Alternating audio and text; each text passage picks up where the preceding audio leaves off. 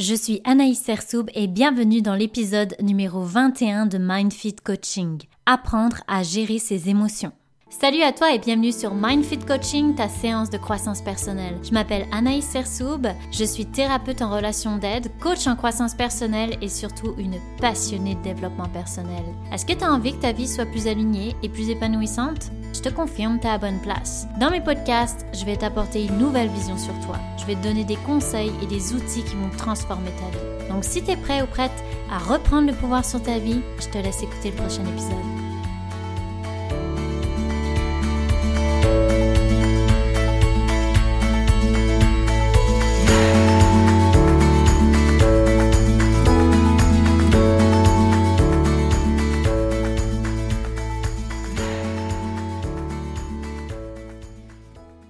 Salut à toi, j'espère que tu vas bien. Bienvenue dans cet épisode, l'épisode où on parle d'émotions.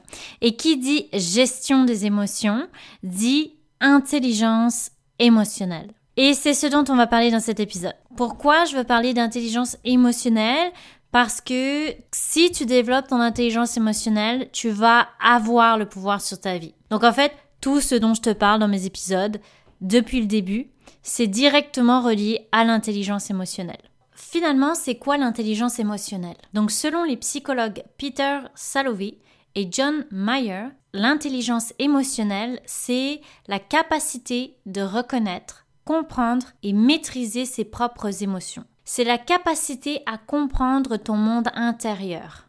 Quand je parle de monde intérieur, je parle de tes émotions, de ce qui se passe pour toi lorsque tu es en interaction ou lorsque tu es face à une situation. C'est la capacité à prendre du recul, à te voir aller dans tes patterns, de choisir ce que tu fais avec tes émotions plutôt que de les subir et de ne pas voir l'impact qu'elles ont sur toi et sur les autres. D'ailleurs, je crois beaucoup au fait que on contrôle pas les émotions qu'on vit suite à un certain déclencheur. Par contre, on contrôle ce qu'on fait avec ces émotions-là. À quoi ça sert de développer son intelligence émotionnelle?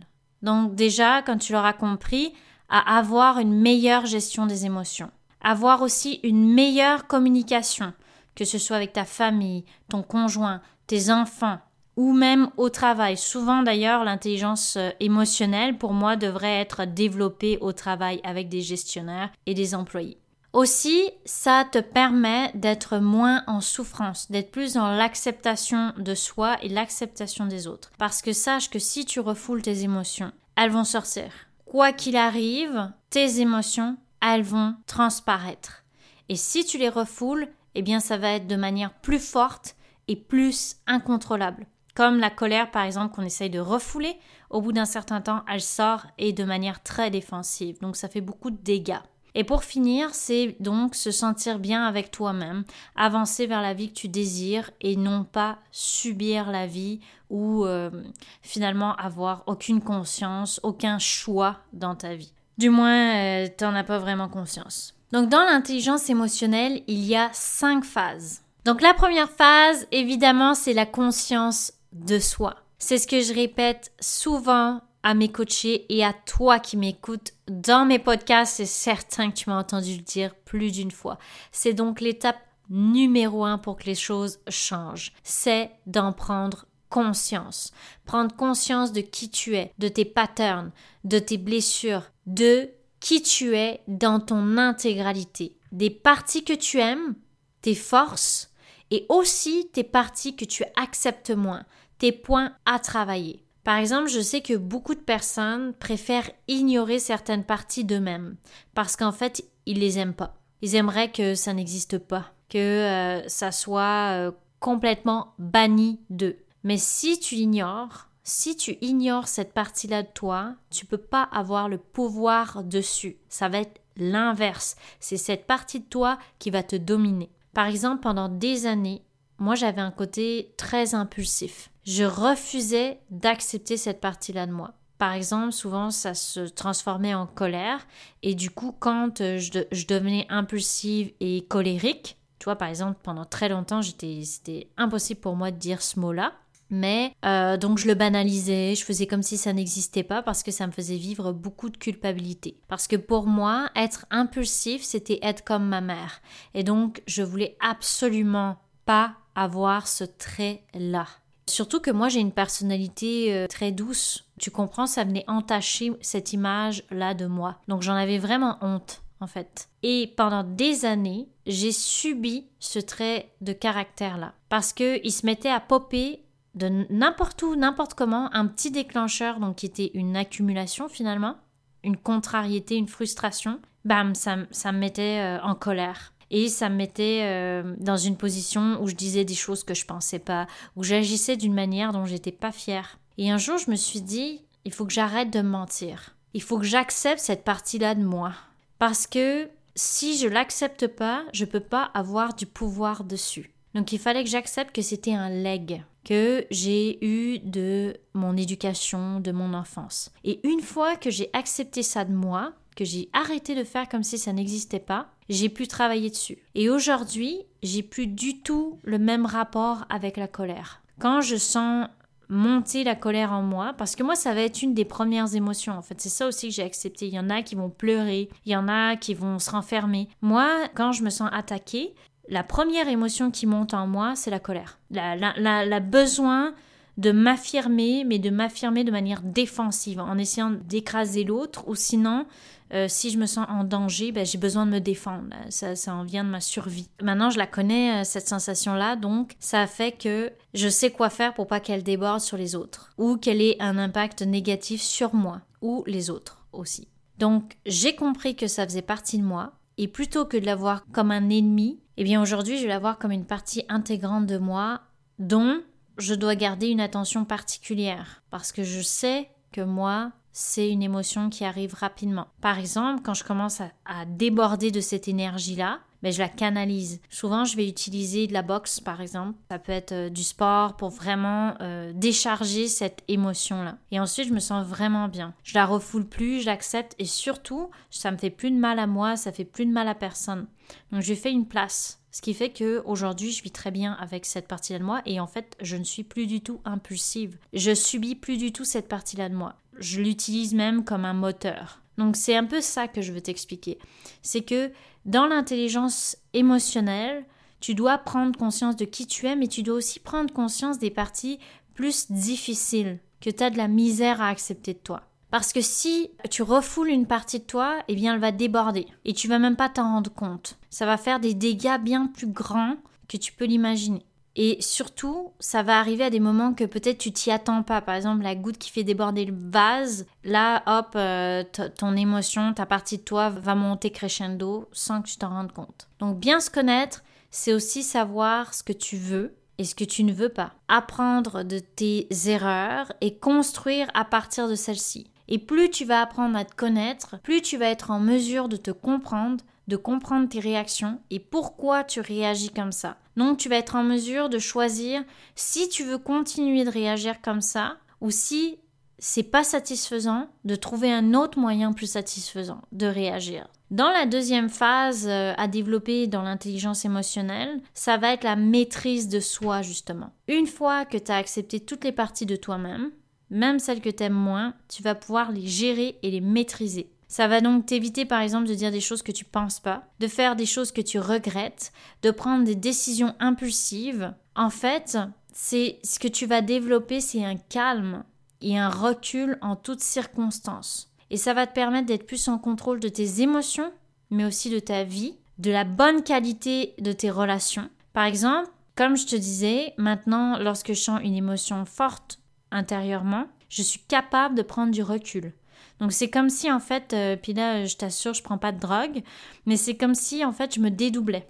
Je suis en mesure de m'observer de l'extérieur. Donc c'est vraiment bizarre là comment je te l'explique, mais c'est un peu ça que ça me fait. Parce que j'ai développé une double observation. À la fois, j'observe la situation, j'écoute la personne, et à la fois, j'observe ce que je vis en moi, les émotions qui se réveillent, mes pensées, comment je me sens, etc.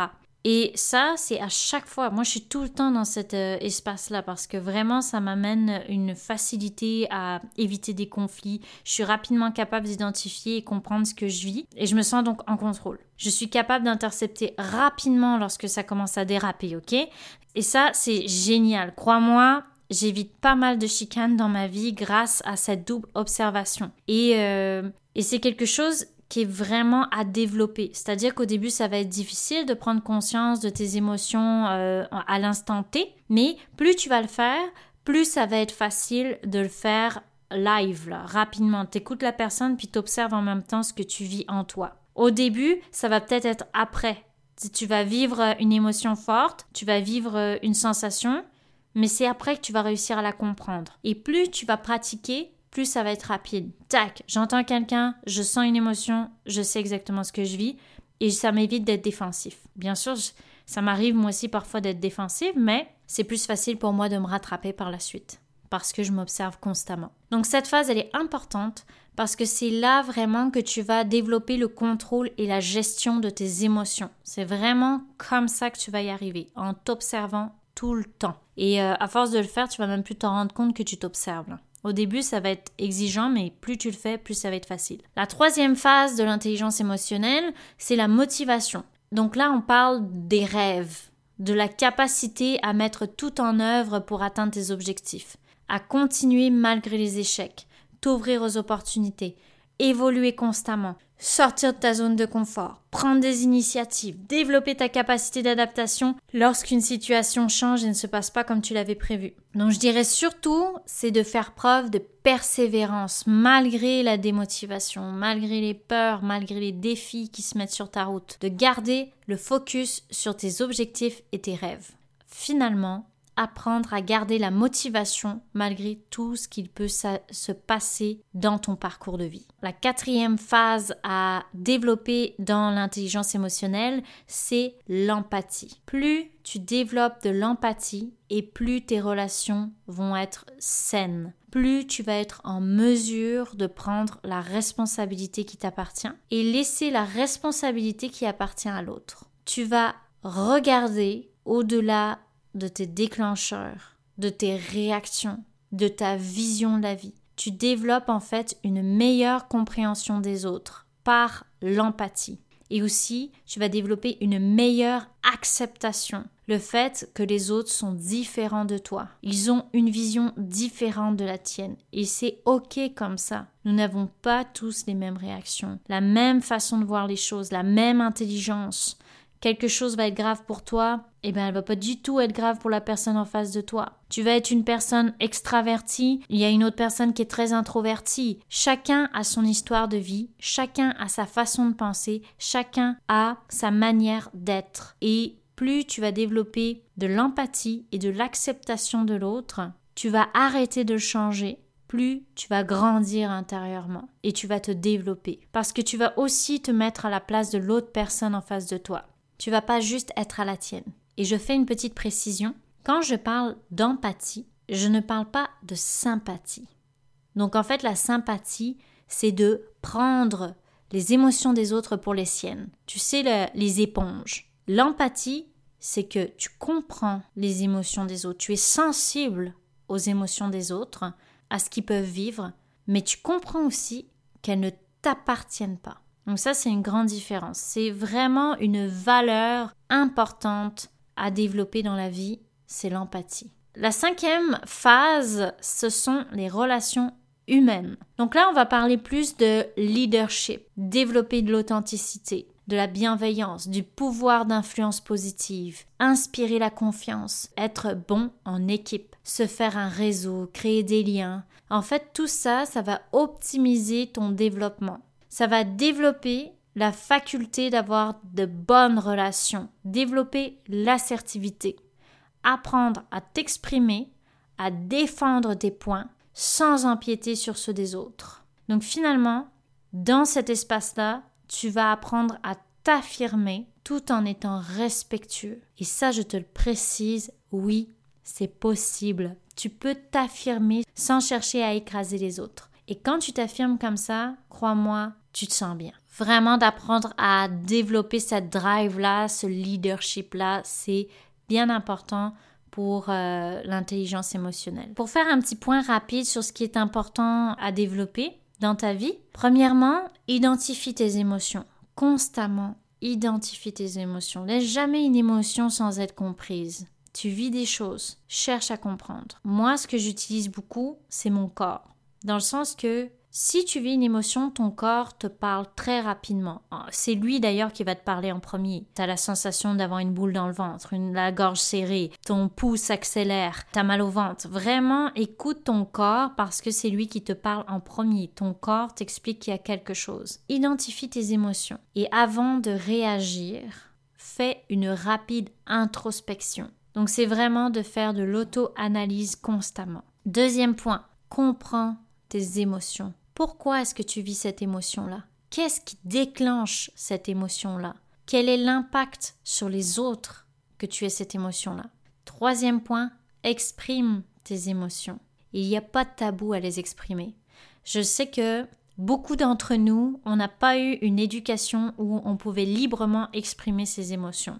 Il y a beaucoup des émotions qui étaient demandées d'être refoulées, non exprimées, mais aujourd'hui c'est plus le cas. Donc apprends à exprimer tes émotions. Lorsque tu vis une intensité, une émotion intense, crois-moi que juste de le nommer, de dire quelle émotion tu vis, ça a un effet apaisant. T'essaieras, mais par exemple, quand tu vis de la colère, juste de dire je me sens en colère, c'est apaisant. Donc se montrer vulnérable aussi. Ça a pour effet d'ouvrir l'autre à plus d'écoute. Et bien sûr, apprendre à t'aimer tel que tu es et à assumer qui tu es. Donc l'amour de soi, mais aussi la fierté de soi. La fierté de soi, c'est le carburant que tu vas mettre dans ton moteur lorsque c'est plus difficile. Le quatrième point, c'est apprendre à gérer ses émotions. Trouver des moyens à toi pour les apaiser rapidement. Par exemple, il existe la respiration, la course, la méditation, danser, décharger ton énergie, tout ce qui peut te permettre de retrouver un état d'équilibre rapidement, de transformer ton émotion rapidement en quelque chose de rééquilibré. Le cinquième point, utilise tes émotions comme un atout et non comme un bâton dans tes roues. Être capable de reprendre tes esprits rapidement pour désamorcer des conflits par exemple. Donc tu vois, développer ton intelligence émotionnelle, ça se fait petit à petit, c'est un travail de tous les jours. Et plus tu vas le faire, plus ça va faire partie de toi. Comme je te disais, personnellement, moi je suis constamment dans l'auto-analyse et ça m'aide beaucoup. J'aime me comprendre, j'aime aussi avoir le sentiment que j'agis au mieux de ma connaissance personnelle. J'aime cette sensation d'avoir le pouvoir sur ma vie. J'aime cette sensation d'être en contrôle de qu'est-ce que je vis, de qu'est-ce que je ressens, et euh, de pouvoir mieux communiquer, c'est vraiment satisfaisant. Ça a transformé ma vie, sincèrement. Avant, j'étais très défensive, rapidement, je réagissais. Aujourd'hui, c'est plus du tout le cas et j'ai des meilleures relations. Je me sens bien dans mes relations aujourd'hui. Donc, je te souhaite la même chose. Je t'invite donc à, dès aujourd'hui, dès maintenant, là, après l'écoute de ce podcast, à t'analyser, à te comprendre, à te comprendre à chaque fois que tu vis quelque chose, à chaque émotion, à chaque conflit, à chaque bonheur, de trouver tous les déclencheurs et avoir une relation saine avec toi-même et avec les autres. C'est comme ça que tu vas devenir la meilleure version de toi-même. Donc voilà pour cet épisode sur l'intelligence émotionnelle et finalement la gestion des émotions parce que c'est très très relié. La clé, c'est de te comprendre et de te voir aller dans tes émotions et dans tes réactions. J'espère que cet épisode t'a plu. N'hésite surtout pas à me donner ton feedback. J'adore ça. J'en ai eu plein des, des super dernièrement et, et, et ça, ça me donne encore plus envie de faire des épisodes. Parce que euh, oui, je te parle, mais quand j'ai pas de retour, c'est un peu difficile parfois. Ben, je me dis, ah, mais j'ai l'impression de parler toute seule. Mais quand j'ai des retours, ben ça me fait plaisir, ça me fait euh, vraiment cette sensation que j'aide, j'aide les gens, puis c'est ce que je veux à travers ces podcasts, c'est vraiment t'aider, t'aider à voir plus clair sur toi, à voir plus clair sur des choses que peut-être tu comprends pas encore aujourd'hui, faire une différence. Donc quand tu me fais tes feedbacks là, je les reçois droit dans le cœur. N'hésite pas à me les faire, tu peux m'écrire sur Facebook ou Instagram Anaïs Sersoub. Je vais toujours te répondre avec grand plaisir. En attendant, prends soin de toi et on se reparle.